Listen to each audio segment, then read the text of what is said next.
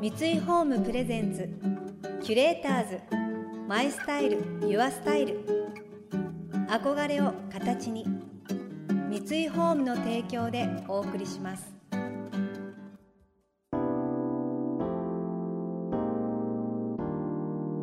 溢れる情報の中で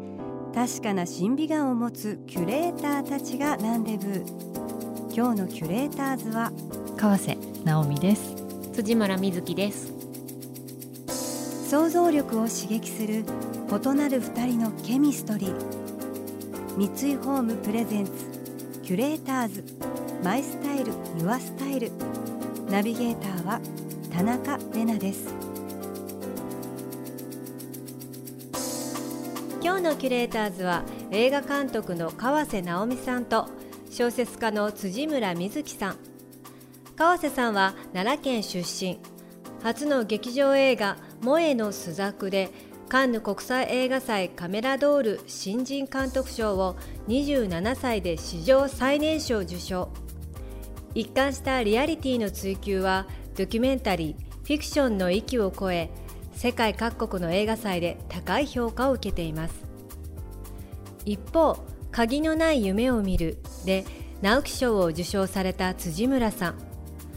鏡の古城では本屋大賞を受賞。幅広い作風と繊細な心情描写で人気を博している小説家です。そして今回辻村さんによる原作で川瀬さんがメガホンを取った映画「朝が来る」が本日から公開となります。新型コロナウイルスの影響で映画の公開が延期しやっと再会ができたお二人。早速喜びを分かち合いました。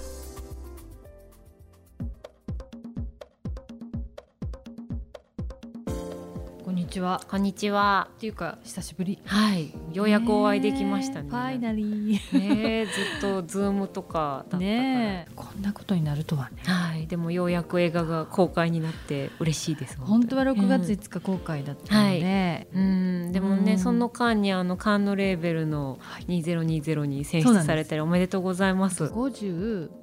本の中から実は4本に選ばれたんだよね。えー、すごい。おめでとうございます。嬉しい。ありがとうございます。そしてカンヌのメイン会場で、その4本をカンヌ市民の人たちに、カンヌが上映するっていう会が、おめでとうございます。すごい嬉しい。でも秋になって、あの結構映画祭もハイブリッドで開催してるところも多くて、実際に劇場で見てくれてる人も、世界には少しばかりこう増えてきたっていう感じなんだけど。いやよかったです、映画「朝が来る」長く辛い不妊治療の末自分たちの子を産めずに特別養子縁組という手段を選んだ夫婦と中学生で妊娠し断腸の思いで子供を手放すことになった幼い母の2つの人生を描いたストーリー。映画の中では生みの親光と育ての親里子。さらに特別養子縁組で迎え入れられた息子朝との視点が交錯します。朝との成長を見守る幸せな日々を送っていた里子の家に突然鳴り響いた一本の不審な電話。子供を返してほしいんです。それがダメならお金をください。朝との母親を名乗る謎の女性が現れストーリーが展開していきます。なんか最初に会った時に、うんはい、まあ、原作を読ませていただいていて、これは朝との視点を私は映画でしっかり描きたいっていうふうに言ったんですよね。そうですね、ね、あの川瀬さんが「朝が来る」を撮りたいって言ってくださってるって最初に聞いた時に、はい、嘘でしょ？と思って あの嬉しくて。で 信じて、期待して、うんそんな話はないみたいになるとあまりにショックだろうから まだ信じないようにしようって思いながら、うん、顔合わせのホテルのラウンジに、ね、はい、行ったんですよね。そしたら川瀬さんがいらっしゃってでもう自己紹介とかもしてなくて名刺交換もしてないし、うん、その飲み物すら決めてない時に 目が合った瞬間に朝が来るを映画化するにあたってはもうあの朝との目線っていうのは必要不可欠だと思ってますって最初におっしゃって。その時にあこれが世界の川瀬直美かと思って 圧倒されながらだけど、うん、やっぱり物語とか、うん、その作品の本質っていうのが分かっていらっしゃる方っていうのはもういきなり本題から話して大丈夫なんだなっていうすごい心強いものを感じたんですよね。ねなんかこう、うん、しっかり本題にずっと入っていっちゃうから、うん、まあまあ飲み物でもみたいな感じで周りがね進めるっていう感じだったんですけど、なんか私はやっぱ原作読んで、やっぱそこの部分が、これはみつきちゃん絶対に外せなかったんやろうなと思った朝との視点やってんね、でもストーリーとしては絶対なくてもいいのよ、そうなんですよ。あの、うん、実際にあそこなんで入ってるんですかって聞かれたり、うん、あそこはなくてもいいんじゃないですかっていう意見が連載から本にする時に出たぐらいで、あ。のバランス悪くないですかって思う人もいるんですよね。だけどやっぱりその2人の母親の物語として紹介されることが多かった、あの小説を、そうじゃない。あの真ん中にいるのはあくまでも子どもの意思であり、うん、その子の個性とか、うん、その子が何を見てるのかっていうのはないがしろにできないっていうのを最初に教えてくださったのが、うん、あそこが分かってくださってるならもうあとは何ももう心配することはないのでお預けしたいなと思いました。キュレーターズ。マイスタイル。ユアスタイル。今日のキュレーターズは映画監督の川瀬直美さんと小説家の辻村瑞希さん。今回特別養子縁組をテーマにした辻村さんの小説の映画化に向き合った川瀬監督。まるでドキュメンタリーを見ていると見まごうくらい登場人物の自然なやり取りやリアルな姿が映し出されています。自分はあの幼女なんですよ、はい、うん、だからやっぱその、うん、実の父母には育ってもらってないっていう感覚の中で、幼少期を過ごしていたので、はい、その時に見えていた風景とか、そういうものは、やっぱ大人にはなかなか伝えられない言葉だって稚拙だし、表現力だってないっていう時に、それをもう一度やっぱり大人になってこう表現をする時期、まあ、そういう人になってか、はいあのさせていただけるっていうのは、うん、私にとってその養父母へのなんかメッセージでもあったっていう感じで、はい、だからすごいこう原作を読んだ時にありがたいなと、はい、もしこれを映画化させてもらえるんだったら、うん、あの世界にこの眼差しを届けたいっていうふうに思ったし、うん、でもこの朝との視点それから光の視点、はい、里子の視点って同じシーンを、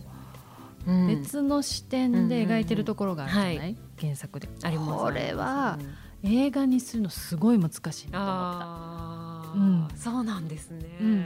だって小説はまあある程度こう読んでいって、もう一回戻れるっていうことも、うん、できるんだけど。多分誰の視点を取るかっていうところに、うん、多分にその人の主観が入れれるので小説の場合は。だ、ね,、けど、うん、映画の場合は同じ一つのシーンで、それぞれの感情とか、そういうものを、それぞれに対して嘘がないように届けなきゃいけないっていうのが。それなんですよ。観客はやっぱり例えばその私たち世代だったら聡子に感情移入するかもしれないし、でもどこかの時点で光になってかつての自分みたいなことなのか、または非常に客観的なのか、だけどストーリーはそれをなんかこう分断させちゃいけないっていうのかな「聡子光聡子」みたいな風に分断させると感情が流れないっていうのがあってだけどこちら側の視点とあちら側の視点を巧みにこう絡めていくみたいな感じが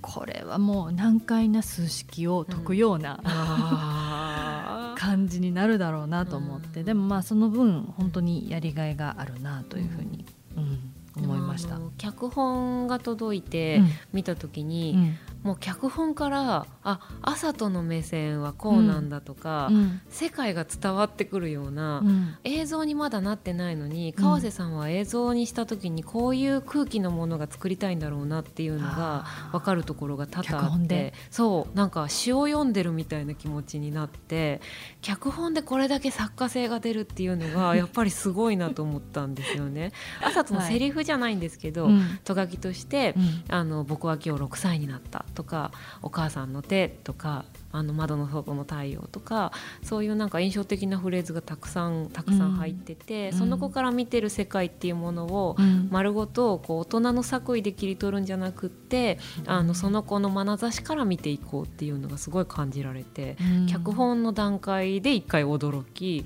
映像になってまたすごいと思って驚きっていう感じでした。キュレーターズ。マイスタイル。ユアスタイル。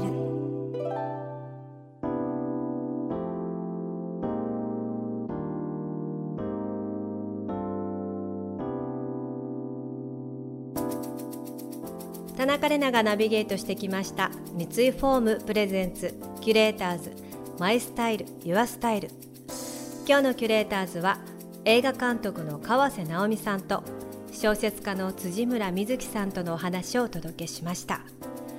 えー、朝が来る。私も一足先に見させていただきました。見た後いまだになんか思いを馳せる時間が一日に何回かあるというどうすればよかったんだろう。どういう声をかけてあげればよかったんだろうとか私だったらどうなるんだろうとかもう思いを馳せてしまうんですよね。映画が終わった後も。やっぱり今まで子供を迎え入れるこういう制度があるよっていう親の方にクローズアップした映像がやっぱり多かったんですよね。でも今回その子供を訳があって渡す親の状況生活その時間が見えた時になんかもうぐさっと心に刺さってしまってもうこうやって話してるだけで涙がちょっと出てきちゃいますね。一方で迎え入れる側の両親の気持ちだったりいいところも少し影の入った部分も嘘がなくてでそこに朝との視点が入ってくるんですね子供が見たお母さんの顔そこは見た時めまいがしましたねなんというかそうだ私たちまず最初にお母さんの顔見てるんだって覚えてるはずもない記憶っていうんですか？だからなんか人間としてのなんていうか毛穴がうわーって開いちゃうようなそういう映画でしたね。映画「朝が来る」は本日から東宝シネマズ日比谷ほか全国ロードショーになります。来週も川瀬直美さんと辻村瑞希さんをお迎えします。この番組では感想やメッセージもお待ちしています。送ってくださった方には月替わりでプレゼントをご用意しています。